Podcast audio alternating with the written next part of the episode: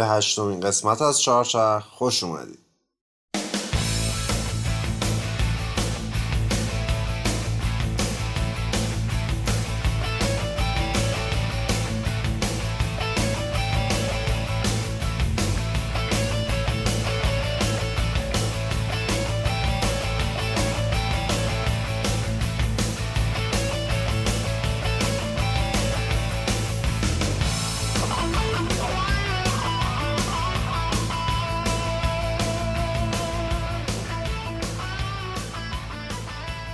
سلام. من علیرضا صبحانی هستم و شما به قسمت هشتم چهارچرخ گوش می‌کنید که تو شهریور 99 ضبط میشه. چهارچرخ پادکستی در مورد اتومبیل. توی فصل اول چهارچرخ براتون تاریخچه و داستان پیدایش و تکامل شرکت های مختلف خودروسازی رو تعریف می‌کنم. تلاشم اینه که چهارچرخ شکل داستانی داشته باشه تا شما چه ماشین باز هستین چه نیستین بتونین ازش لذت ببرید برای اینکه درگیر تبدیل تاریخ نشیم تمام تاریخهایی که تو چهارچرخ میگیم شمسی هستن. قبل از اینکه بریم سراغ این قسمت من یه عذرخواهی بکنم. تو قسمت قبل من بارها گفتم مسابقات لومانس که تلفظ غلط و اشتباهی بوده. درستش لومانه. متشکرم از دوستانی که تذکر دادن. توی این قسمت چهارچرخ می‌خوام بریم سراغ سرزمین فرصت ها آمریکا. کشوری که مخترع اتومبیل نبود ولی خیلی زود بزرگترین تولید کننده ماشین شد و برای تقریبا 100 سال هم این عنوان رو در اختیار داشت حتی توی یه بازه ای سه چهارم کل ماشینای دنیا تو آمریکا تولید می شدن. می‌خوایم بریم سراغ یکی از بزرگترین تولید کنندگان خودرو آمریکا شرکتی که به نوعی پدر خودروسازی محسوب میشه و بنیانگذارش که یه نابغه به تمام معناست کسی که ماشین رو از یه وسیله لوکس تفریحی تبدیل کرد به یه ابزار زندگی روزمره. فورد.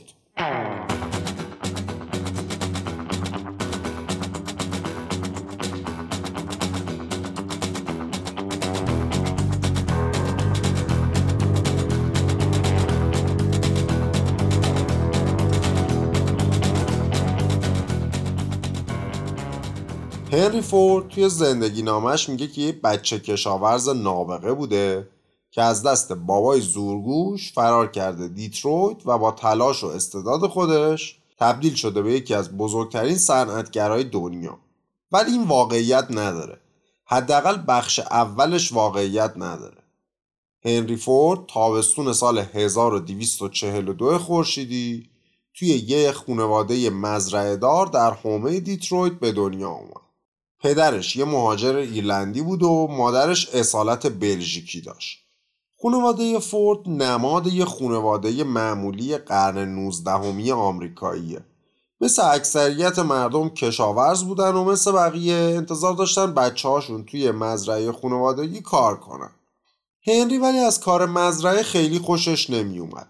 در عوض عاشق ماشینا بود. اینجا منظورم از ماشین اتومبیل نیست اتومبیل هنوز اختراع نشده. هنری فورد عاشق ماشینای بخار، ساعتها، لوکوموتیوا و اینجور چیزا بود. برخلاف چیزی که خودش میگه خانوادش اتفاقا بهش گیر ندادن. تشویقش کردن بره دنبال علاقش از بیشتر کارهای مزرعه معاف شد و در عوض براش یه میز گذاشتن توی آشپزخونه.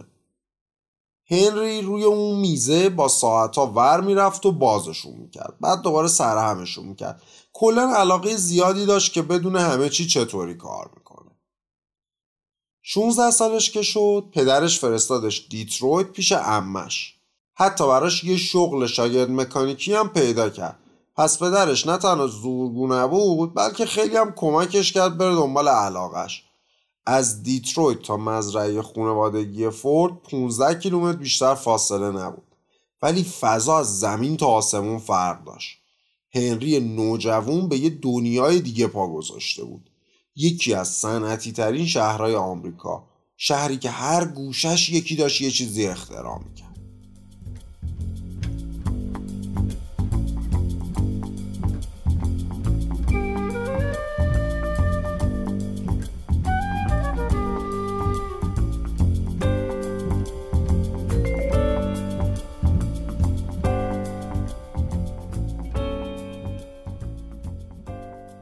هنری فورد 15 سال از این کارگاه به اون کارگاه رفت و چیزای بیشتری یاد گرفت. یواش یواش تبدیل شد به یه مکانیک درجه یک.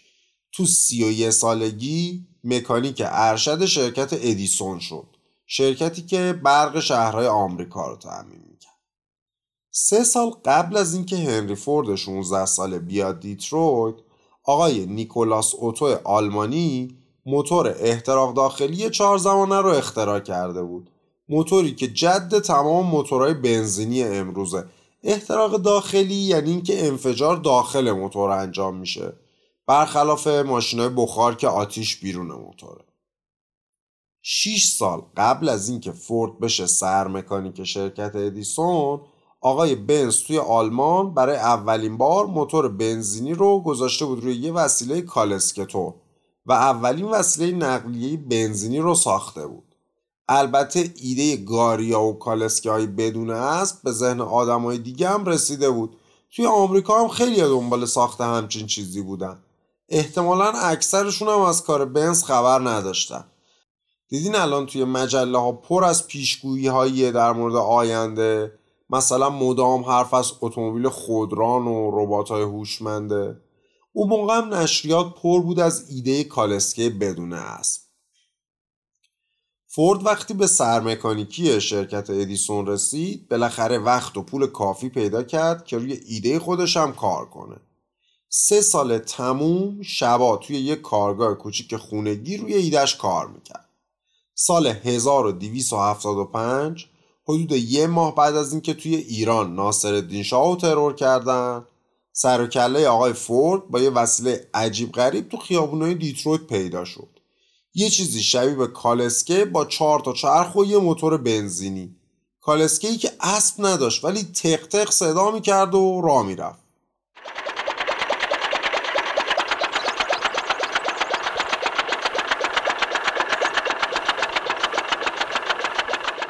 هنری فورد اسم وسیله‌ای که صداشو شنیدید و گذاشته بود چهارچرخه کوادروسایکل چهار تا چرخه دو چرخه داشت و یه میله که تقریبا کار فرمونو می‌کرد. موتور دو سیلندرش با یه زنجیر قدرت رو میرسون به چرخا یعنی دو چرخه از زنجیر داره. سرعتش به حدود سی کیلومتر می‌رسید و ترمز و دنده هم نداشت. موتورش هم سری داغ می‌کرد و بعد خاموشش می‌کردی تا خنک بشه. با همه این مشکلات هنری فورد هر جا می‌رفت جمعیت بود که از سر و کول هم بالا می‌رفتن تا یه نگاهی به این وسیله عجیب بندازن. چهارچرخه فورد به سرعت نظر آدمای مهم دیترویت رو جلب کرد. پولدارایی که می‌خواستن روی این ایده سرمایه گذاری کنن. سه سال بعد از اولین دوری که فورد با چهارچرخش توی خیابونای دیترویت زد از کارش تو شرکت ادیسون استعفا داد. روز 14 مرداد 1278 برابر با 5 آگوست 1899 یعنی چند ماه قبل از تموم شدن قرن 19 هم فورد به همراه چند تا شریک دیگه شرکت اتومبیل دیتروید رو تأسیس کردن. یکی از اولین خودروسازای آمریکا. ولی تنها نبودن. صنعت خودروسازی آمریکا داشت متولد می‌شد. تا آخر همون سال 57 خودروساز دیگه شروع به کار کردن. تا دو سال بعدش تعداد خودروسازای آمریکا از 100 تا هم بیشتر شد. بیشترشون هم توی دیترویت بودن.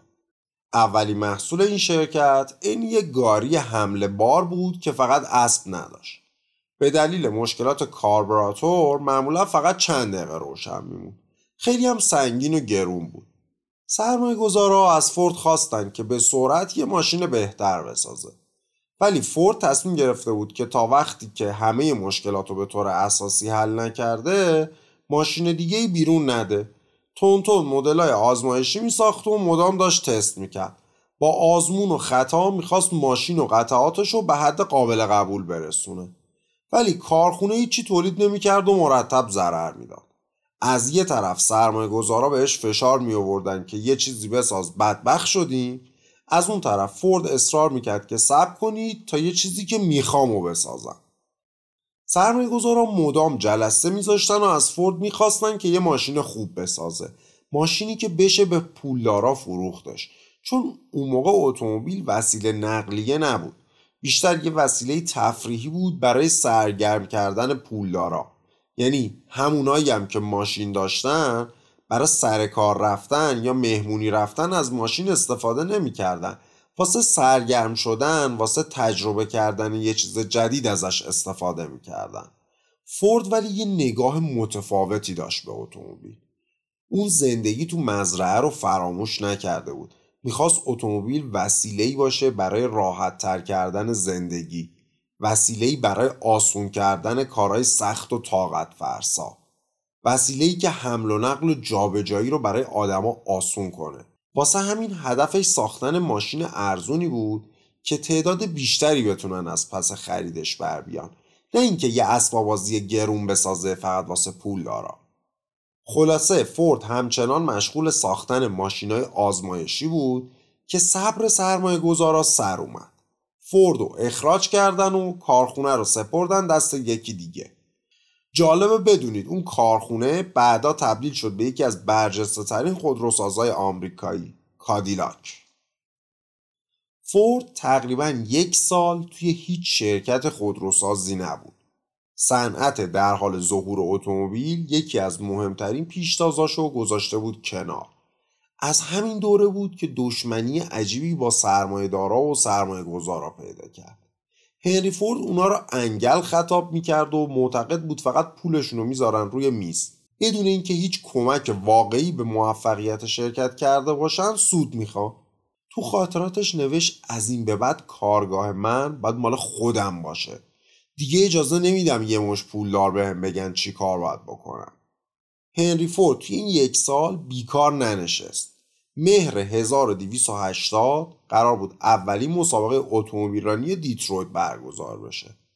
اونم دیترویتی که قلب صنعت اتومبیل سازی آمریکاست. توجهی که به این مسابقه شد باور کردنی نبود. کل شهر جمع شده بودن. همه مغازه ها تعطیل بود. حتی میگن یه قاضی دادگاهش رو تعطیل کرد که بره تماشای مسابقه. سر و کله هنری فورد هم پیدا شد. با ماشینی که توی این یک سال خودش ساخته بود. دار و ندارش رو گذاشته بود روی این ماشینه و دیگه پولی براش نمونده بود که بتونه راننده مسابقه استخدام کنه. واسه همین خودش نشست پشت ماشین مسابقهش توی این مسابقه بزرگ فورد 38 ساله در حالی که هیچ تجربه ای از روندن با سرعت های بالا نداشت معروفترین راننده مسابقه اون موقع آمریکا رو برد. رقیبش کسی بود که اصلا مسابقات اتومبیلرانی رو اوورده بود تو آمریکا. یه راننده با تجربه که سابقه بردن چندین مسابقه رو توی اروپا و آمریکا داشت. تقریبا نصف اول مسابقه فورد عقبتر از رقیبش بود. به خصوص توی پیچا بلد نبود چی کار کنه و فاصله زیاد میشه ولی وسط های مسابقه بود که ماشین رقیب داغ کرد و مجبور شد شل کنه. هنری اون مسابقه 15 کیلومتری رو در حالی برد که تقریبا یک کیلومتر از رقیبش جلوتر بود. فورد با این برد استعداد فوق‌العاده‌اش توی مهندسی و ساختن اتومبیل رو به رخ دیترویت کشید. در عرض چند ماه سرمایه گذارای جدیدی ردیف شدن تا شریک آقای فورد بشن. این بار شراکت طوری بود که بیش از 50 درصد سهام مال خود هنری فورد باشه. جسارت و شجاعت باعث شد فورد یه شانس دیگه به دست بیاره.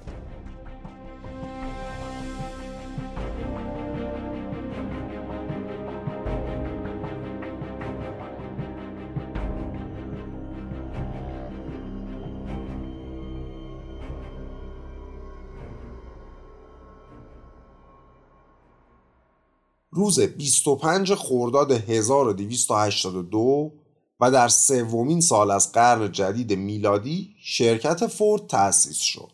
همون فوردی که امروز هم هست.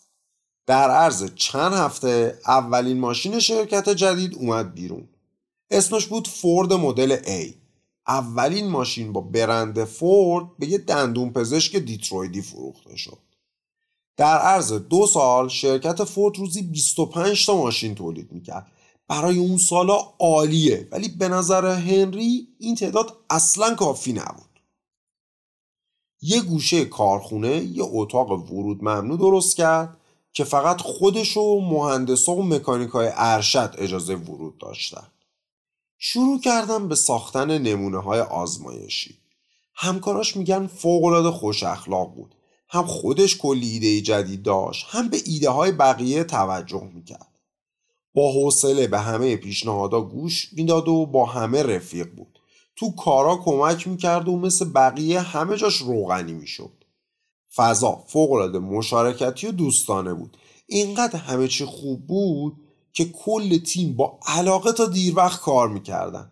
پس وقتا اینقدر دیر می‌شد که شب توی همون اتاق و روی زمین کنارم میخوابیدم. خروجی همچین فضایی بی نظیر بود. فورد تونتون مدل های جدید می‌داد.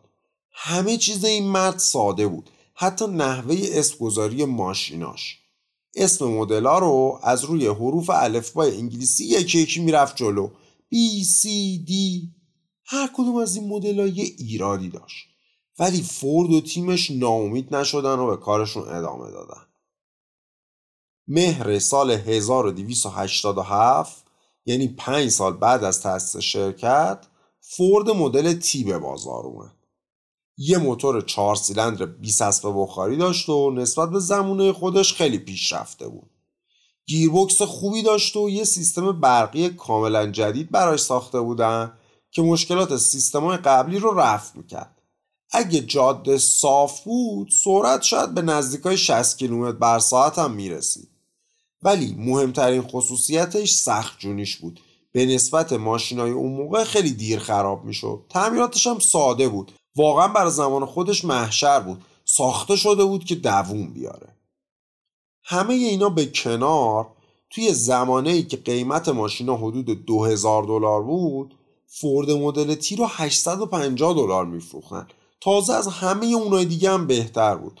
مشتریا به سرعت برای خریدنش صف کشیدن. فورد اتومبیل رو از یه اسبابازی گرون واسه پولدارا تبدیل کرد به ماشینی برای طبقه متوسط. مدل تی به مردم این آزادی رو می‌داد که هر جایی که دلشون می‌خواد بتونن برن. دیگه مجبور نبودی تو واگنای قطار بشینی یا با دلیجان سفر کنی. می‌تونستی بشینی پشت ماشینت و هر جا می‌خوای بری. فورد به چیزی که می‌خواست رسیده بود. فروش هم اینو نشون می‌داد. روز به روز و ساعت به ساعت فروش فورد مدل تی بیشتر میشه.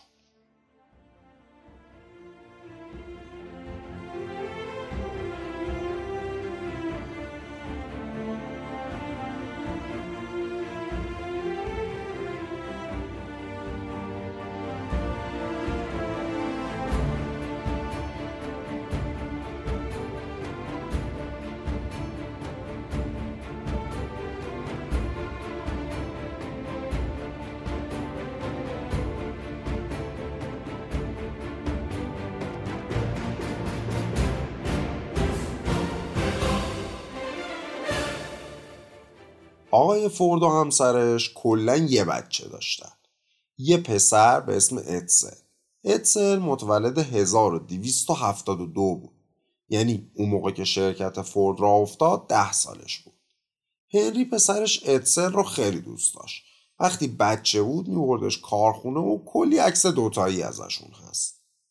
با موفقیت مدل تی هنری فورد که حالا مرد پولداری شده بود پسر یکی یه دونش رو فرستاد به معتبرترین و گرونترین مدرسه دیترویت.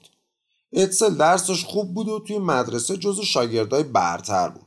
ولی بعد از مدتی هنری فورد به این نتیجه رسید که اینجور مدرسه ها به درد پسرش نمی‌خوره. فکر می‌کرد اینجوری ادسل به اندازه کافی سرسخت بار نمیاد.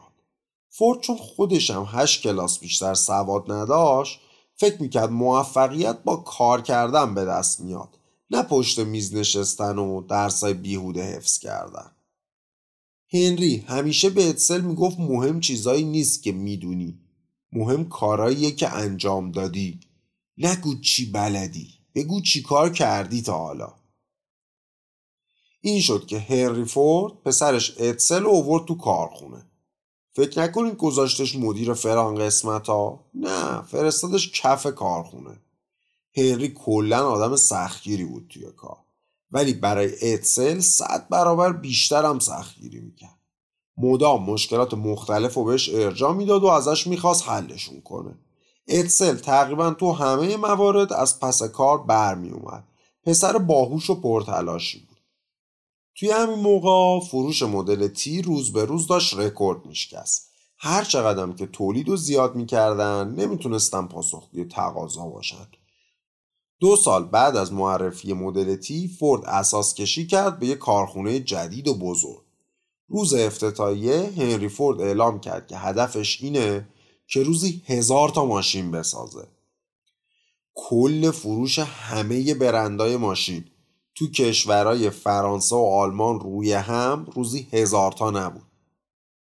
حتی برای سرزمین فراوانی یعنی آمریکا هم روزی هزار تا ماشین خیلی خیلی زیاد بود. برنامه تجاری یا همون business plan فورد این بود که ماشین ارزون بفروشه. برای اینکه بتونه قیمت رو تا جای ممکن پایین بیاره باید تیراژ رو تا حد ممکن بالا می برد. تا اون موقع قطع سازی رو غلطک افتاده بود و مشکلی نداشت.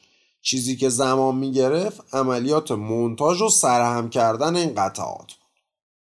یکی از دوستای هنری فورد میگه عین یه بکسور ترافرس که تون توی رینگ جا عوض می‌کنه فوردم از این ور به اون ور کارخونه می‌رفت.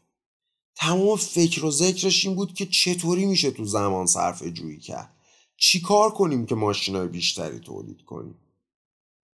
توی یکی از این بازدیدا بود که یکی از مهندسای میان رده خودشو به آقای فورد رسوند و یه پیشنهادی داد. گفت من چند وقت پیش رفته بودم یه کشدارگاه دیدم لاشه خوکا رو از قلاب آویزون می‌کنن. لاشه های آویزون توی یه خط پشت سر هم میرن جلو. چند تا قصاب هم وایسادن هر کدومشون یه وظیفه تکراری رو انجام میده. یکی شیکم رو پاره می‌کنه یکی دل و روده رو در میاره همین جوری بیاین ما هم همین کار رو بکنیم. یعنی به جای اینکه یه نفر یه عالمه کار مختلف انجام بده تا یه قطعه پیچیده آماده بشه یه خط متحرک درست کنیم. بعد آدما اطراف این خط متحرک وایسن و هر کسی فقط یه کار ساده بکنه. یعنی مثلا یکی دوتا قطعه رو بذاره روی هم بعدی چسب بزنه سومی پیچ سفت کنه و الاخر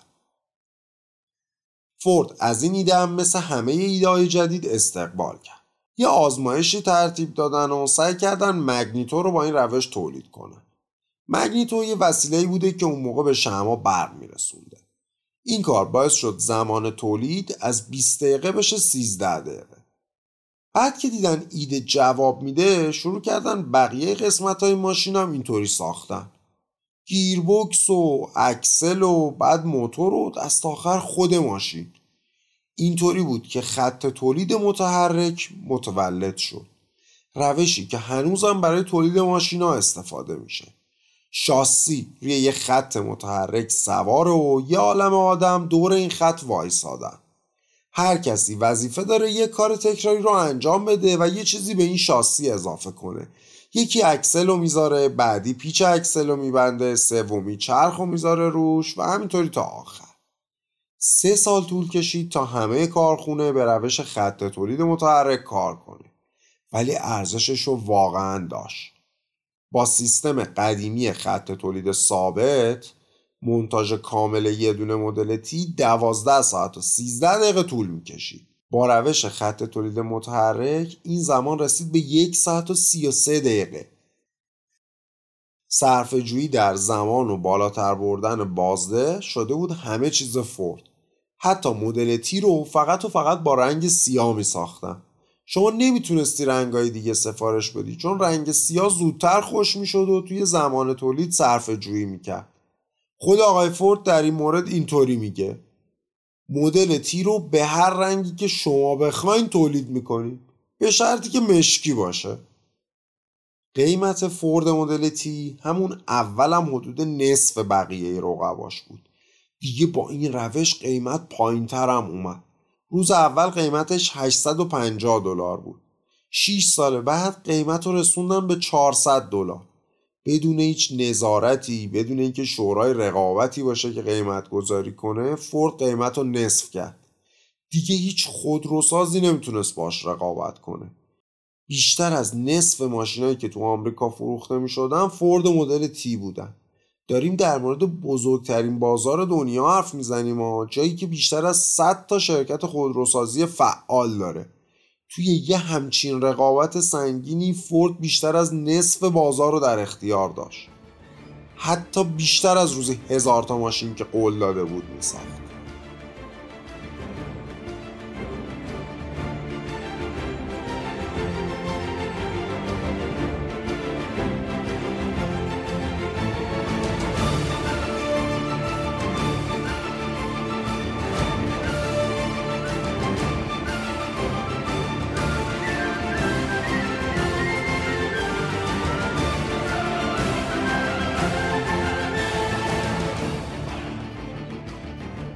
ایده بزرگ خط تولید متحرک ولی یه مشکل بزرگم درست می‌کرد.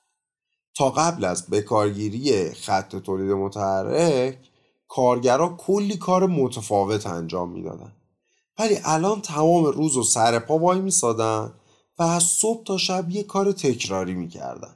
مثلا یه پیچ و هزاران بار صفر می‌کردن یا یه پرس و بارها و بارها میکشیدن پایین. این روند به نحو فلج کننده حوصله سربر بود. تازه تصور کنید این کار تکراری رو توی یه جنگلی از فلز و ماشین و آدما دارین انجام می‌دید. جایی که از بس سر و صداهای کر کننده زیاده آدم صدای خودش هم نمی‌تونه بشنوه.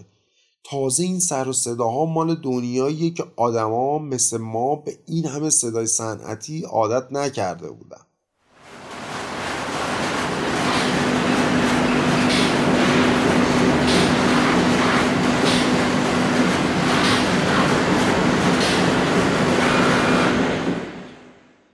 این فضای دیوانه کننده باعث شد خیلی از کارگرا ول کنن و برن.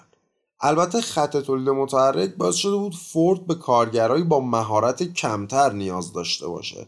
یعنی قبلا شما یه کارگر مونتاژ کار می‌خواستی که یه کاربراتور رو مثلا از صفر تا صد سرهم کنه. ولی الان کارگرت فقط لازم بود یه پیچ ببنده یا یه قطعه رو توی قطعه دیگه جا بزنه. ولی حتی با اینکه راحت تر می‌شد کارگر استخدام کرد بازم سختی کار باعث شد خیلی از کارگرای جدید چند روز بیشتر دووم نیارن. برآورد مدیرای فورد نشون می‌داد برای اینکه 100 نفر رو به خط تولید اضافه کنن باید حدود هزار نفر استخدام بشن. نگه داشتن کارگرای خوب شد مشکل اصلی فورد. شما فکر کن استخدام کردن و بعد آموزش هزار نفر چقدر هزینه و درد سر داره؟ بعد تازه از این هزار تا 900 تاشون هم به درد نمیخوردن. زمستون 1292 حدود 6 ماه قبل از شروع شدن جنگ جهانی اول هنری فورد یه جلسه با مدیرای عالی شرکتش برگزار کرد. شروع کرد روی تخته چیزایی نوشتن. 26 میلیون دلار. سود شرکت تو سال قبل. 440 دلار. قیمت یه فورد مدل تی. همینطوری که همکاراش داشتن گیج و ویژ نگاش می‌کردن هنری عدد دیگه نوشت. دو دلار و سی و چهار سنت. دستمزد روزانه یک کارگر خط تولید. بعد نوشت سه دلار در روز. چهار دلار. چهار دلار و پنجاه سنت. و بالاخره نوشت پنج دلار در روز. گفت ما جا داریم تا پنج دلار در روز به کارگرامون حقوق بدیم. همه ساکت مونده بودن. که یکی از مدیرا گفت این که نمیشه ورشکست میشیم. شرکت های دیگه به مهندساشون هم انقدر نمیدن. هنری فورد گفت اشتباهت همینجاست. اگه پنج دلار بدیم بهتری کارگرای شهر میان واسه ما کار می‌کنن. پس مشکل تامین نیرو انسانیمون حل میشه. دیگه لازم نیست این همه هزینه استخدام و آموزش بدیم. ولی این تازه اولشه. با این حقوق کارگرای خودمونم می‌تونن مدل تی بخرن. این یعنی سود بیشتر. توجه بکنید توی دیترویت دستمزد همین طوری هم از همه جای دیگه آمریکا بیشتر بود. بعد فورد تازه می‌خواست همین دستمزد بالا رو دو برابرم بکنه. خیلی ایده عجیبی بود برای زمان خودش. هزینه ها تو بیشتر کنی به این امید که درآمدت هم بیشتر بشه. این لحظه احتمالا یکی از بزرگترین تغییرات فرهنگی قرن بیستم رقم زد. این تصمیم یکی از عواملیه که باعث شد جامعه آمریکا و بعدش هم بقیه جهان مصرفگرا بشه.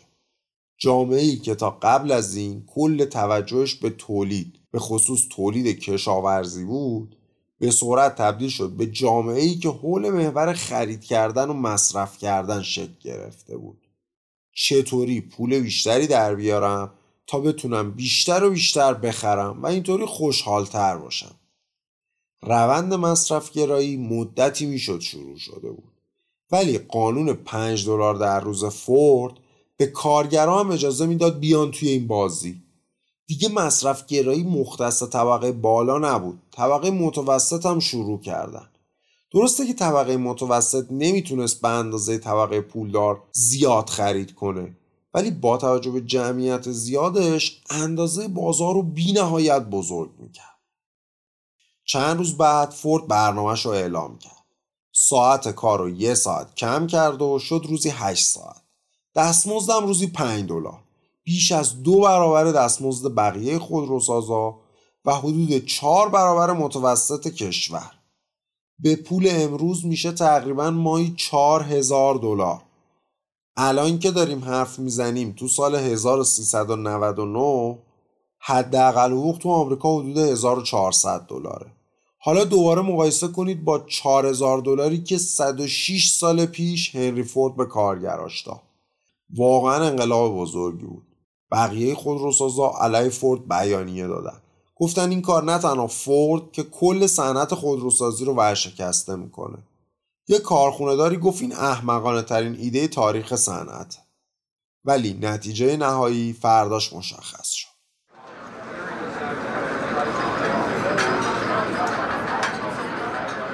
صبح روز بعد ده هزار تا کارگر دم در کارخونه فورد صف کشیده بود.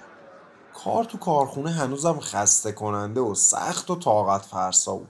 فقط یکی پیدا شده بود که حقوق رویایی برای کار سخت می‌داد. نه تنها مشکل تامین نیرو حل شده بود بلکه این خبر باعث شد اسم فورد به گوش همه برسه. هنری یه قهرمان ملی شده بود. همه جا صحبت از آقای فورد بود. فقط نیویورک تایمز 35 تا مقاله درباره داستان زندگیش منتشر کرد. با بازیگرا و سیاستمدارا دیدار می‌کرد. دوربینای شرکتش فیلم ملاقاتش با هلن کلر رو ضبط کردن. ولی شاید از همه مهمتر این که دوستی نزدیکی با توماس ادیسون کارفرمای سابقش برقرار کرد. ادیسون در موردش گفت هنری دوست عزیزم کسیه که مثل خودم تلاش می‌کنه رویاها به واقعیت تبدیل بشن فورد شده بود یکی از معروفترین و محبوبترین آدمای کشور. دیگه فقط ستاره دنیای خودروسازی نبود. الان ستاره کل کشور شده بود.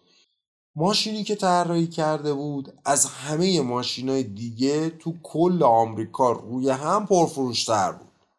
با ابداع خط تولید متحرک انقلابی توی صنعت برپا کرده بود. و حالا به زندگی هزاران کارگر رفاه رو هدیه داده بود.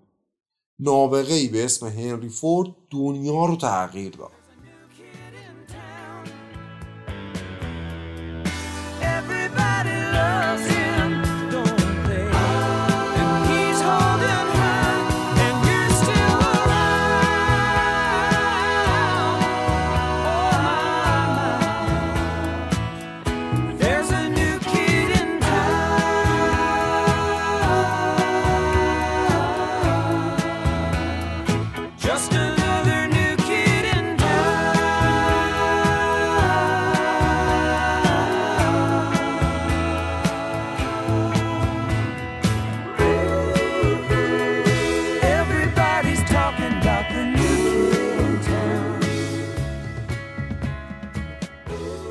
حالا که هنری فورد انقدر معروف شده بود یه شاخه فیلمسازی به شرکتش اضافه کرد.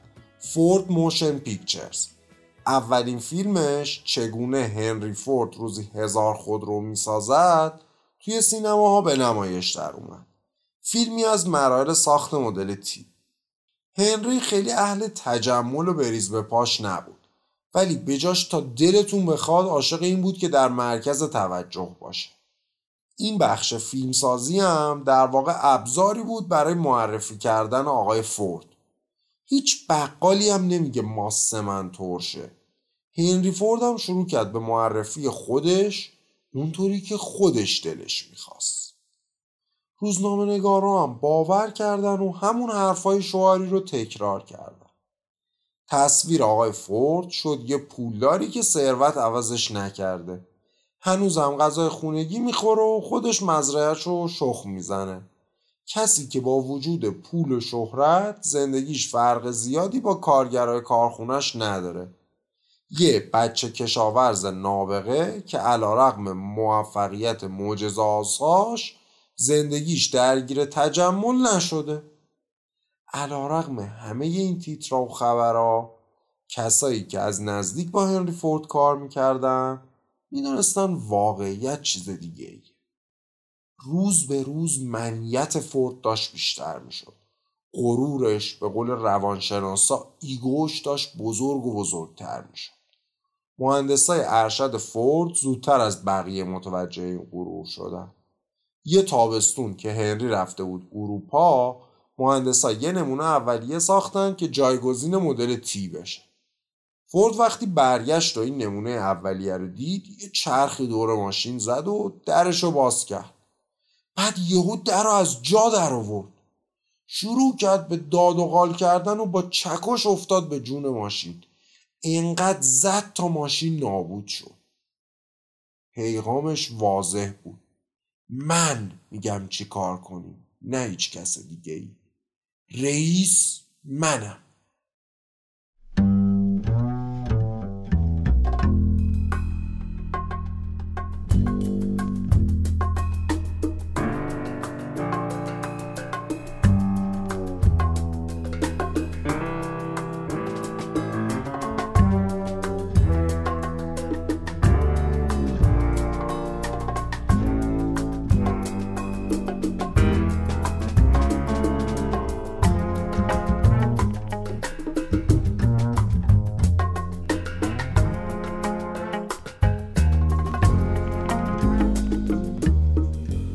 خودخواهی فورد جنبه های دیگه ای هم داشت.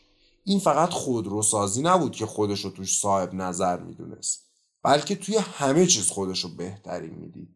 فکر می‌کرد بهتر از همه می‌فهمه و باید برای دیگران تعیین کنه چه جوری زندگی کنه. حقوق روزی پنج دلارم شد بهترین ابزار برای اعمال نظر توی زندگی کارگراش. به این بهانه که خیلی از کارگران مهاجرن و انگلیسی بلد نیستن کلاس آموزش زبان انگلیسی برگزار کرد. البته بیشتر از زبان سبک زندگی و آداب معاشرت بهشون یاد می‌داد. وقتی این دوره شیش ماه تموم می‌شد فارغ و تحصیلا باید توی یه مراسم عجیب شرکت می‌کردن. یه دیگ بزرگ میذاشتن کارگر با لباس محلی کشور خودش می‌رفت اون تو. بعد معلم با یه ملاقه مثلا محتویات اون دیگو به هم می‌زد. بعد کارگر با یه کت شلوار و یه کلاه حسیری برتن و یه پرچم آمریکا در دست میومد بیرون. استعاره واضحی از اینکه فورد اینا رو آمریکایی کرده. شاید بشه با اغماز یه جورایی از این جریان عجیب صرف نظر کرد. ولی دخالت های هنری فورد به کلاس و دیگ محدود نمی‌شد. کارمندای بخش مهندسی اجتماعی فورد شروع کردن به فضولی توی زندگی شخصی کارگرا از صابخونه ها و همسایه ها پرسجو می‌کردن. می‌رفتن توی خونه های مردم رو میگشتن. از بچه ها سوال های خصوصی میپرسیدن. فرم گزارش بازدیدشون همچی آیتمایی داشت. خونه چقدر تمیز بود؟ آیا مشروبات الکلی در خانه بود یا نبود؟ آیا مدرکی یافت می‌شد که کارگر به کشور مادریش پول میفرسته؟ آیا ازدواجشون رسما ثبت شده بود؟ آیا بچه ها معدب بودن؟ آیا توی خونه با هم انگلیسی حرف می‌زدن؟ اگه یه کارگری توی بازرسی قبول نمی‌شد بهش اختار می‌دادن و تا زمان بازرسی بعدی حقوقش کم می‌شد اگه بار دوم هم قبول نمی‌شد اخراجش می‌کردن یه جورایی هنری فورد کارگرا و کارمنداش رو رعیت خودش می‌دونست و اینجوری از حقوق پنج دلاری برای شکل دادن به زندگیشون سوء استفاده می‌کرد.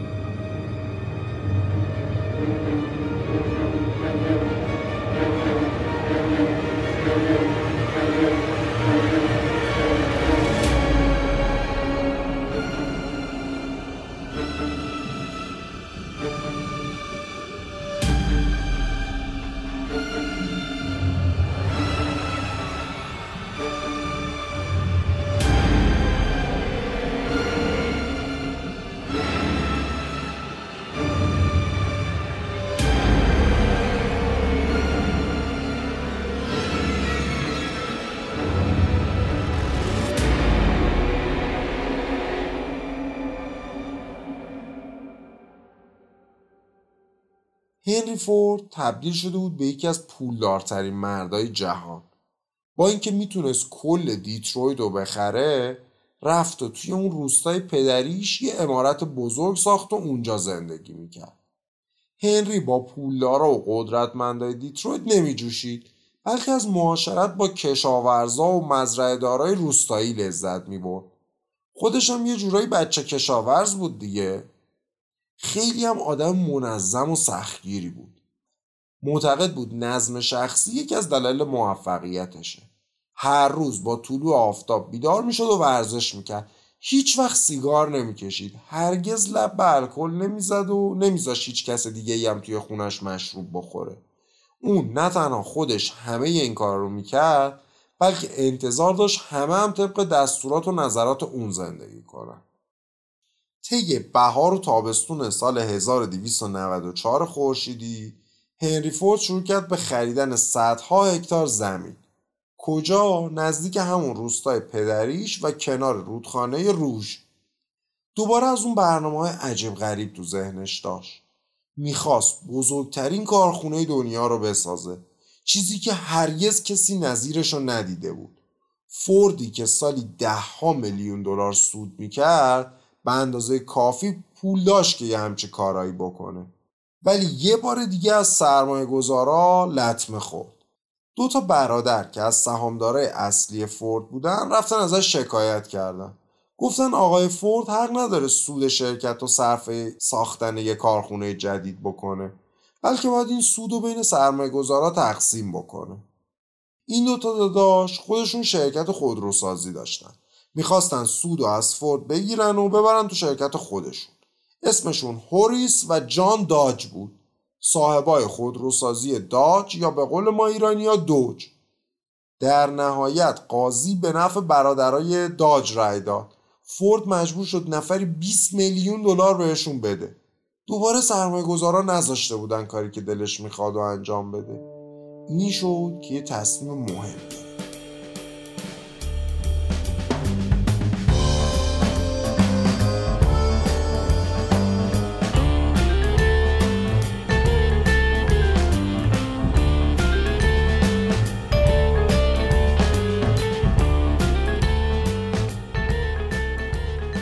چند ماه بعد هنری یه بیانیه صادر کرد و گفت از مدیریت شرکت فورد استعفا میده تا به علاقه شخصیش برسه. جانشینش کیه؟ پسرش ادسل فکر این که یه پسر 25 ساله کنترل یه شرکت 250 میلیون دلاری با 50 هزار تا کارمند رو در دست بگیره سهامدارا رو نگران کرد. دو ماه بعد هنری فورد اعلام کرد می‌خواد بره. برای خودش یه شرکت خودروسازی جدید تأسیس کنه. گفت من تو شرکت جدیدم ماشینای ارزون 300 دلاری تولید خواهم کرد. قیمتی که حتی از فورد مدل تی هم در اون زمان ارزون تر بود. فورد که استاد کنترل رسانه ها بود بلد بود چی بگه که تیتر بشه. خبرها که منتشر شد سرمایه گذارا ترس برشون داشت. می‌دونستن که بدون هنری فورد اونا توانایی اداره همچی شرکتی رو ندارن. از طرف دیگه اتسل به دستور پدرش یه بانک بستونی رو فرستاد سراغ سرمایه گذارا و سهامشون رو یواش یواش خرید. تمام این داستان استعفا و شرکت جدید و اینا یه نقشه بود. هنری فورد می‌خواست سهم بقیه رو بخره. کاری که 106 میلیون دلار اون موقع براش هزینه داشت. ولی برای اولین بار 100 درصد سهام شرکت فورد مال هنری فورد همسرش و پسرشون بود. همه شرکا حذف شد.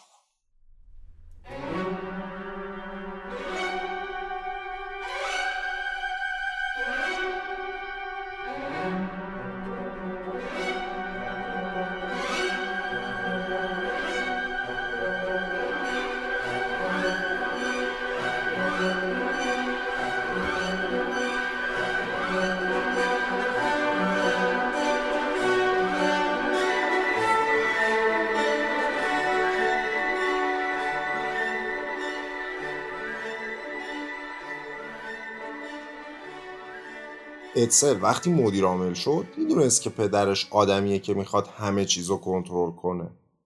ولی فکر می‌کرد قرار سیاست گذاری کنه و اداره شرکت رو به عهده اون بذاره. در حالی که اینطوری نشد. کلیه عملیات ساخت کارخونه روژ زیر نظر مستقیم هنری اجرا می‌شد. در این حد دخالت می‌کرد که بالا سر بتون ریزی های مهم هم خودش وای میساد. اتسل کجا بود؟ کارخونه فعلی فورد رو اداره می‌کرد. یکی از اولین تصمیمایی که اتسل گرفت این بود که یه قسمت به ساختمون اداری اضافه کنه. پی رو کنده بودن که هنری فورد یه سر اومد کارخونه. گفت این چیه؟ نیازی نبود به این ساختمون جدید. اتسل گفت چشم میدم پرش کنم. هنری فورد گفت نه بذار همینطوری بمونه. هر روزی که اتسل می‌رفت سر کار چشمش به این چاله بزرگ میافتاد. نمادی از اینکه باباش قبولش نداره. به یکی از رفقای نزدیکش گفته بود آخه بابام چه سودی می‌بره از اینکه منو تأخیر کنه؟ ولی این کار باید می‌شد. این نمایش قدرت هنری فورد بود. هیچ کس نباید شک می‌کرد که همه کاره اینجا هنری فورده و نه هیچ کس دیگه نه حتی پسرش. اگه سر خود تصمیم گرفته بودی هنری فورد کاری می‌کرد که یه چاله هر روز جلو چشت باشه و یادت باشه رئیس کیه. هنری فورد بعد از اینکه سهامداراشو انداخت بیرون رفتارش هم توی کارخونه حتی بیشتر از قبل قلدر معابانه شد. با شدت هرچه تمامتر قدرت مطلقش رو توی شرکت اعمال می‌کرد. به خاطر منیت و غرور بی و اندازش می‌خواست همه چیز فقط و فقط به اسم خودش تموم بشه. در عرض یک سال تقریبا همه قدیمی های شرکت رو اخراج کرد. کسایی که جز اون تیم اولیه مدل تی بودن. آدمای مهمی که کمکش کرده بودن این امپراتوری بزرگ رو بسازه. فورد شاید واسه این قدیمی ها رو اخراج کرد که بگه همه کارهای مدل تی رو خودم کردم. قدرت بی حد و حساب هنری فورد رو عوض کرده بود. ایگو یا منیت فورد از 50 سالگیش به بعد واقعا از کنترل خارج شد.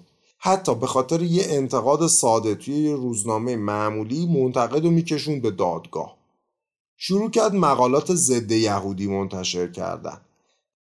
در مورد هرچی که فکرشو بکنید نظر می‌داد. در مورد بیسبال نظر می‌داد. در مورد وظایف زن و مرد توی خونه نظر می‌داد. در مورد ساختار جامعه هم راهکار ارائه می‌کرد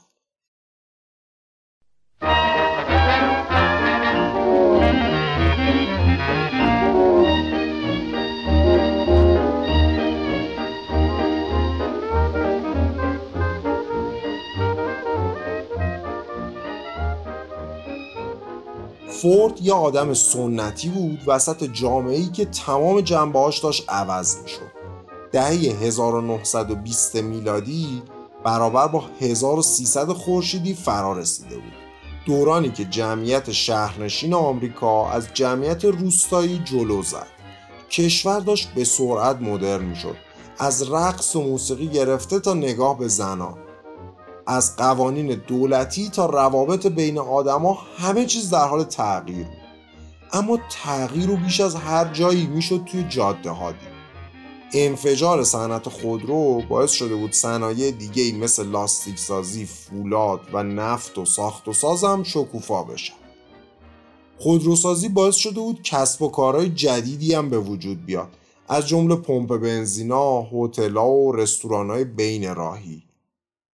آدما دو دسته بودن یا ماشین داشتن یا دلشون می‌خواست ماشین داشته باشن همه گیر شدن ماشین رفتار روزمره نحوه تفریح کردن و شکل شهرهای آمریکا رو تغییر داد. مهمترین اصطلاح دوران این بود. بریم یه دوری بزنیم. چیزی که الان برای ما خیلی عادیه ولی صد سال پیش تازه داشت به وجود می اومد. همینطوری که آدمای بیشتر و بیشتری ماشین میخریدن نیازا و تقاضاهای بازار هم داشت عوض می‌شد. طبیعی بود که خیلی برای ماشین اول برن سراغ مدل تی چون از همه ارزون تر بود. ولی یه دم حاضر بودن پول بیشتری بدن و برن سراغ برندهای دیگه. بعضی بعد از چند سال حوصلهشون از فورد سر می‌رفت و ماشین بهتری می‌خواستن. دیگه خیلی از خریدارا فقط به صرف داشتن ماشین راضی نبودن بلکه یه ماشین متفاوت می‌خواستن. ماشینی که سریعتر باشه قیافش فرق کنه و امکانات بیشتری داشته باشه.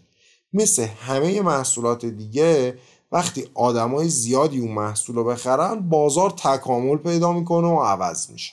مثل گوشی های هوشمند مثل لباس. بازار اتومبیلم توی آمریکا داشت عوض می‌شد و مردم تنوع می‌خواستن. فورد مثل همیشه نسبت به این تغییر موضع گرفت. به جای اینکه خودش رو با جامعه هماهنگ کنه می‌خواست به جامعه دستور بده که با نظرات اون هماهنگ باشه می‌گفت دلیلی نداره پولتون رو صرف ماشین های زرق و برق بکنین. فورد مدلتی هر نیازی که از یه ماشین دارین رو برآورده می‌کنه. شروع کرد به نصیحت کردن در مذمت مصرف گرایی اون چیزی که خودش یکی از بنیانگذاراش بوده. فورد نوشت من گاهی فکر می‌کنم آمریکا به تلسم فروشندگی دچار شده. نسل ما خریدار زیرکی بود ولی اون چیزی رو می‌خرید که بهش نیاز داشت. ولی آمریکایی های امروزی هرچی که فروشنده بگه می‌خرن بدون اینکه واقعا بهش نیاز داشته باشن. توی همین زمان بود که بزرگترین رقیب فورد یعنی جنرال موتورز مدیرعاملش رو عوض کرد. مدیرعامل جدید آدم بسیار باهوشی بود که از این فرصت نهایت استفاده رو برد. تمام برندهای مختلف جنرال موتورز رو کلاس بندی کرد. همه رو هم معمور کرد حداقل سال یه مدل جدید بدن بیرون. برای هر سریقه و هر بودجه یه ماشین تولید کرد. از شولت ارزون بگیر تا اولدزموبیل و بیوک و کادیلاک. برای اولین بار در 20 سال گذشته فورد با یه رقیب جدی طرف شده بود. رقیبی که دیدگاه درست و بروزی از بازار مدرن اتومبیل داشت. تقریبا 16 سال بعد از معرفی فورد مدل تی وقتی بیش از 10 میلیون نسخه ازش فروخته بودن آمار فروش رو به کاهش گذاشت. حدود یک سال بعد سهم فورد از بازار آمریکا به زیر 50 درصد سقوط کرد. به همون نسبت فروش رقیب شولت داشت روز به روز زیادتر می‌شد. در مقابل هنری فورد با لجبازی حتی به کسی اجازه نمی‌داد که به فکر یه مدل جدید باشه. می‌گفت مدل تی بینقصترین و بهترین ماشین دنیاست. چنان متعصبانه به ایدش چسبیده بود که نمی‌خواست عوض شدن زمانه رو ببینه. جانشین مدیرعامل شرکت فورد بعد از چند هفته تردید و دودلی یه گزارش 6 صفحه‌ای گذاشت رو میز هنری. گزارشی که می‌دونست نفرستادنش باعث میشه شرکت ورشکسته بشه. معلوم نبود فرستادنش هم باعث میشه هنری فورد چه بلایی سرش بیاره. گزارش در واقع شهر همینایی بود که گفتیم. اینکه فروش فورد داره روز به روز میاد پایین و مشتریای فورد دارن میرن سراغ شرکت های دیگه. گفته بود که عرضه حداقل یه مدل جدید ضروریه و این نظر همه مدیرای شرکت. همونطوری که قبلا دیدیم فورد کلا همه قدیمی ها رو رد کرده بود و کل شرکت رو با مدیرای بله قربانگو اداره می‌کرد. واسه همین اصلا انتظار نداشت همچین نامه ای رو ببینه. شروع کرد به تحقیر اون مدیره. چند ماه بعدم انداختش بیرون. هر جا میشست می‌گفت تنها مشکل مدل تی اینه که ما نمی‌تونیم با سرعت کافی تولیدش کنیم. هیچ کس با حرفای رئیس موافق نبود. ولی کسی جورت نمی‌کرد حرف بزنه که. به جز یه نفر. اتسل فورد کلا اتسل اهل جر و بحث نبود. به خصوص با بابای بدقلقش. ولی سر این موضوع خانه شده بود که هیچ رای نیست جز تولید یه ماشین جدید. واسه همینم کوتاه نیامد تقریبا یه سال تموم با نقشه هایی برای یه اتومبیل جدید می‌رفت سراغ باباش. هر دفعه هم هنری میپیچوندش. اینقدر اتسل کوتاه نیامد که پدر لجبازش تصمیم گرفت تبعیدش کنه. به بهانه تعطیلات فرستادش کالیفرنیا.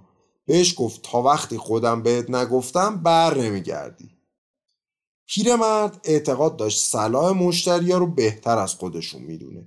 ولی اتسل باور داشت که برای فروش باید به مردم چیزی بدی که خودشون می‌خوان. تقریبا دو سال بعد از اون داستان گزارش که گفتیم پدر و پسر توی مراسم تولید 15 میلیونیومین دستگاه فورد مدل تی کنار هم نشستن. اونجا هنری فورد اعلام کرد که تولید مدل تی متوقف میشه و یه ماشین کاملا جدید دیگه معرفی می‌کنن هیچکس نمی‌دونه بالاخره کی و چطوری اصرار اتسل جواب داد. شیش ماه بعد فورد مدل A به بازار اومد. جالبه که بعد از تی نرفتن سراغ یو بلکه دوباره برگشتن اول الف با نشانه ای از آغاز دوباره شرکت. تقریبا همه توی کارخونه می‌دونستن که مدل A کلا دستپخت اتسله. ولی در کمال تعجب هنری فورد بود که پروژه رو مال خودش کرد. جلوی دوربینا و توی مصاحبه ها یه جوری حرف می‌زد که انگار از صفر تا صد مدل جدید و با دستای خودش ساخته. از مدل A استقبال خوبی شد. توی همون سال اول بیشتر از 700 هزار دستگاه فروخت. اوضاع مالی شرکت یه جونی گرفت. علا رقم موفقیت مدل جدید هنری فورد هیچ وقت پسرش رو نبخشید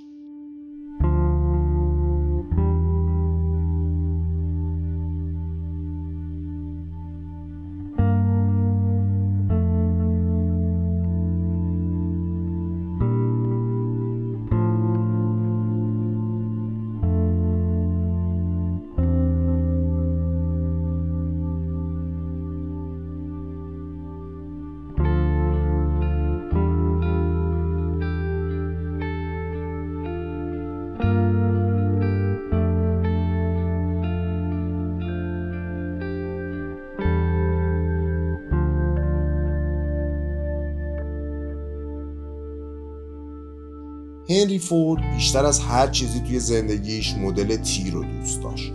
کلا شخصیتش حول محور این ماشین شکل گرفته بود. حذف مدل تی برای هنری مثل حذف بخشی از وجود خودش بود.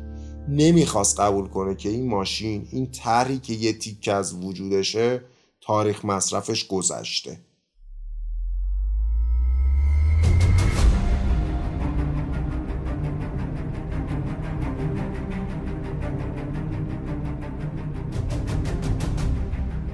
تقریبا یک سال بعد از معرفی مدل A بالاخره کارخونه روژ افتتاح شد. بزرگترین کارخونه تولیدی در سرتاسر سر دنیا. تأسیساتی که ساختنش بیشتر از ده سال طول کشیده بود. کارخونه روژ یه شهر بود واسه خودش. فقط 80 کیلومتر جاده و 150 کیلومتر راهن داخل کارخونه بود. بیش از 75 هزار نفر توش کار می‌کردن. ظرفیت تولید اسمیش روزانه ده هزار ماشین بود. یعنی همین یک کارخونه می‌تونست حدود سالی 3.5 میلیون دستگاه ماشین تولید بکنه. برای مقایسه بگم صنعت خودروسازی کره جنوبی کلش روی هم تقریبا امروز همچین تعدادی داره ماشین تولید می‌کنه. فکر کنید کارخونه روش کی افتتاح شده؟ وسط های سلطنت رضاشاه کل اون بخش مهندسی اجتماعی و علاقه ای که فورد به مسائل انسانی داشت توی این کارخونه کنار گذاشته شده. تنها هدف تولید بیشتر بود برای شکست دادن رقبا. همون باقی مونده همکاری، رفاقت و دوستی هم که توی فورد باقی مونده بود با نقل مکان به کارخونه روژ از بین رفت. با اینکه هنری فورد خودش شخصا این کارخونه رو ساخته بود تقریبا به محض اینکه افتتاح شد ازش متنفر شد. کارخونه انقدر بزرگ و بیدر و پیکر بود که انگار روح نداره. واسه همینم خیلی کم می‌رفت کارخونه. در عوض شروع کرد یه روستای آرمانی کوچیک واسه خودش بسازه. جایی که باز تولید فضای آمریکای روستایی و کشاورزی بود. اسمشو گذاشت روستای مزرعه سبز گرینفیلد ویلج در واقع یک کپی بود از خونه دوران بچگیش حتی ظرفایی که تو مزرعه سبز بودن هم کپی ظرفای مادرش بود. سعی کرد همه چیزایی که دوست داشت رو یه جا جمع کنه. از اون میز بچگیاش که روش ساعت تعمیر می‌کرد بگیر تا کپی مغازه دوچرخه فروشی برادران رایت. از کارگاه خودش که توش چهارچرخه رو ساخته بود تا آزمایشگاه توماس ادیسون. آدما توی این روستا به جای که سوار ماشین بشن سوار کالسکه می مزرعه سبز شده بود نماد دنیایی که خود آقای فورد کمک کرده بود منقرض بشه. دنیایی که خودش بیشتر از همه الان حسرتش رو می‌خورد و می‌خواست بهش برگرده. آقای فورد توی مزرعه قرن 19 زندگی می‌کرد و از ابرکارخونه قرن بیستمیش فراری بود. تا اینکه یهو همه چی به سرعت زیر و رو شد.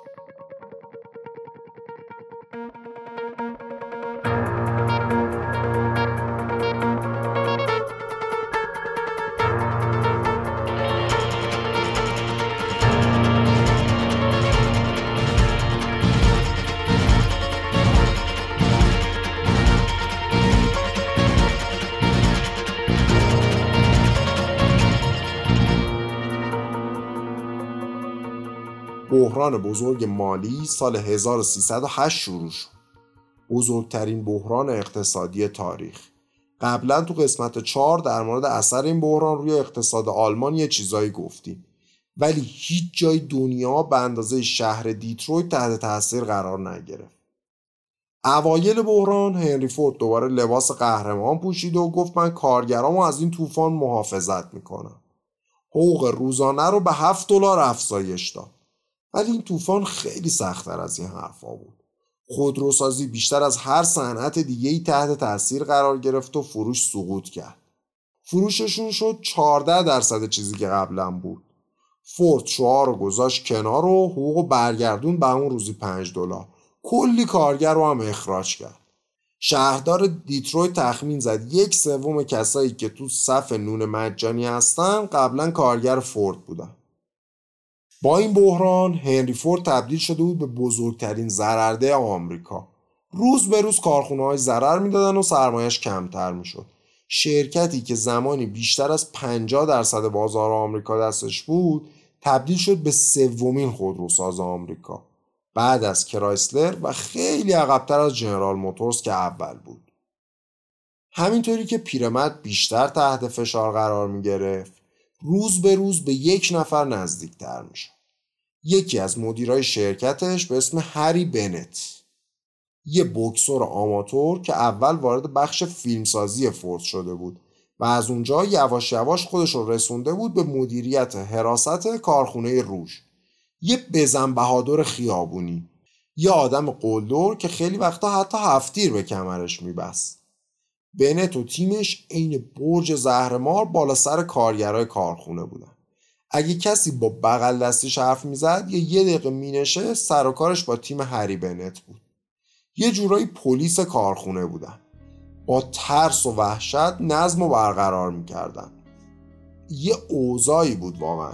اگه کارگری حرف از اتحادیه و حقوق کارگری یا این چیزا می‌زد اخراجش می‌کردن. البته بعد از یه کتک مفصل.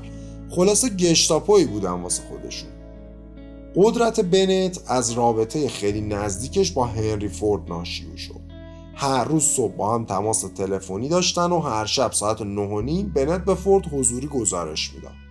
هرچی رابطه فورد با بنت بهتر می‌شد رابطهش با اتسل سردتر می‌شد. اتسل اهل رئیس بازی نبود. اکثر کسایی که باش کار می‌کردن دوستش داشتن. اهل مشورت بود گروهی کار می‌کرد و به نظر بقیه احترام میذاشت. داد و غار را نمینداخت و آدم منطقی بود. یه جورایی میشه گفت مدیریت اشتراکی و مدرنی داشت. فورد پدر ولی این روش رو قبول نداشت. می‌گفت اتسل شل ضعیفه. زندگی شخصی اتسل هم خیلی مورد انتقاد پدرش بود. از کلکسیون هنر مدرنش گرفته تا مهمونی های پرزرق و برقش. از رفیقای پولدارش تا اینکه بعضی وقتا ویسکی می‌خورد. همه به نظر هنری فورد مدرکی بود بر اینکه پسرش آدم ضعیفیه. اینقدر اختلاف بالا گرفت که هنری فورد به بنت دستور داد جاسوسی اتسلو بکنه. یه بار دیگه بگم چون برای خودم هم خیلی عجیب بود.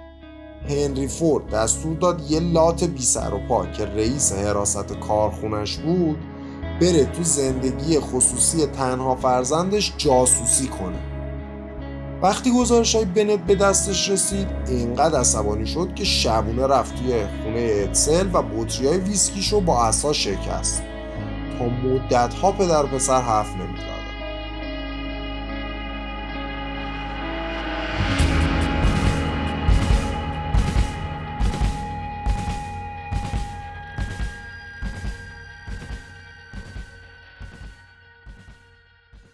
همینطوری که سالها میگذشت هنری فورد بیشتر و بیشتر به اون روستای مزرعه سبز پناه می‌برد.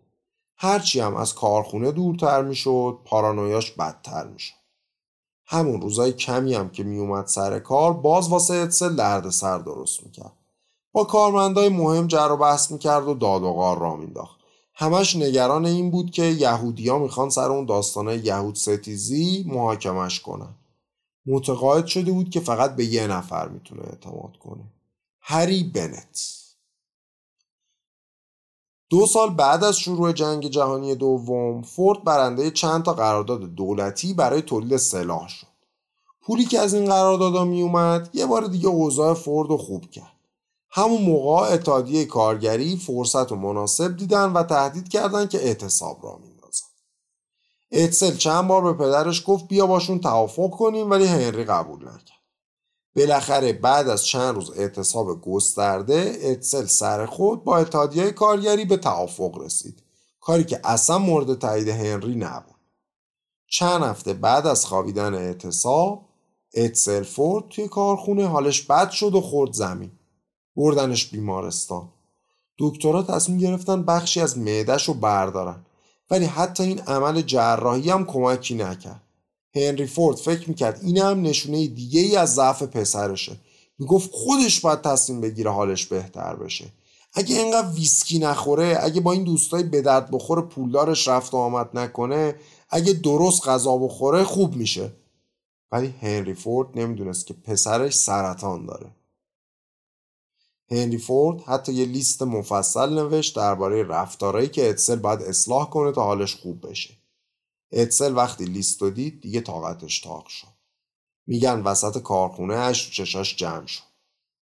چند هفته بعد اتسل فورد تو سن 49 سالگی فوت کرد.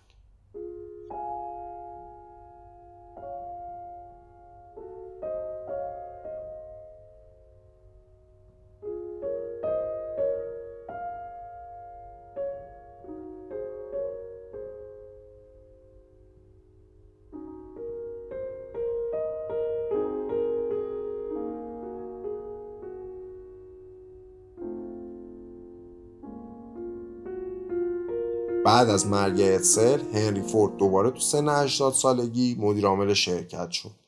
دورانی از بینظمی مطلق و از هم گسیختگی پیرمرد صبح یه دستور می‌داد شب یه دستور برعکس صبحیه می‌داد. به آدمایی تو شرکت نامه مینوشت که سالها پیش اخراجشون کرده بود. می‌گفت باید برگردیم به روزای خوب گذشته به روزای مدل تی. ما فقط باید یه ماشین بسازیم. دو سال بعد از مرگ اتسل هنری فورد سکته کرد. زنش و زن اتسل ازش خواستن به خاطر سلامتی خودش از مدیر عاملی استعفا بده. قبول نکرد و از دستشون عصبانی شد و باهاشون چند روز قهر کرد. مجبور شدن تهدیدش کنن که اگه قبول نکنه سهامشون رو میفروشن به غریبه ها. بالاخره با این تهدید پیرمرد تم به استعفا داد و مدیریت شرکت رو سپرد به پسر بزرگ اتسل.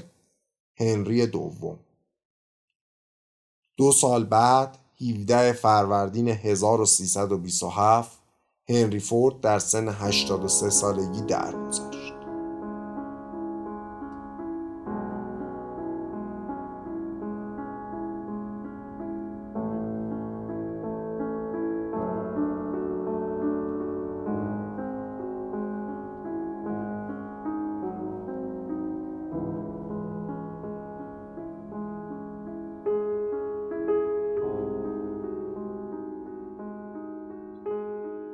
هنری فورد نابغه بود که خیلی چیزا رو عوض کرد.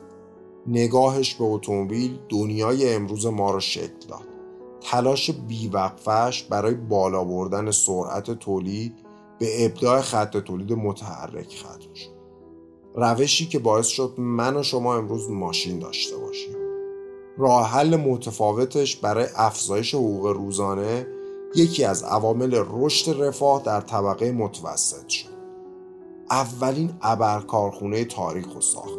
تأسیساتی که بعدها الهام بخش کارخونه های بزرگ دیگه هم شد. اما با همه این نبوغ هنری فورد ظرفیت قدرت بی حد و حصر رو که به دست آورده بود نداشت. به یه دیکتاتور تبدیل شد. کسی که فکر می‌کرد خودش فقط می‌فهمه. کسی که می‌خواست جای دیگران تصمیم بگیره. وقتی دید نمی‌تونه همه چیزا همه کس رو کنترل کنه مثل همه دیکتاتورها به نیروهای امنیتی و زور اونا پناه برد. نزدیکترین دمخورش شد مدیر حراست شرکت. هممون شاید از این آدما توی زندگیمون دیده باشیم. آدمای نابغه ای که با تلاش و پشت کار به موفقیت می‌رسن. آدمای با استعداد و خستگی ناپذیری که انصافا یه سرگردن از زمانه خودشون بالاترن. ولی خیلی از این آدما نمی‌تونن قدرت ناشی از این موفقیت رو کنترل کنن و به اطرافیانشون زور میگن. هنری فورد وقتی پا به سن گذاشت نتونست خودش رو با زمانه عوض کنه. تبدیل شد به پیرمردی که مدام به همه ایراد می‌گرفت. پدری که به نوعی باعث مرگ تنها پسرش هم شد. آدمی که مدام در حسرت روزای خوب گذشته ولی همه نقاط ضعف به کنار هنری فورد بزرگترین صنعتگر زمانه خودش بود. مهمترین خودروساز تاریخه نابغه که شکل زندگی تک تک ما انسان ها رو برای همیشه عوض کرد.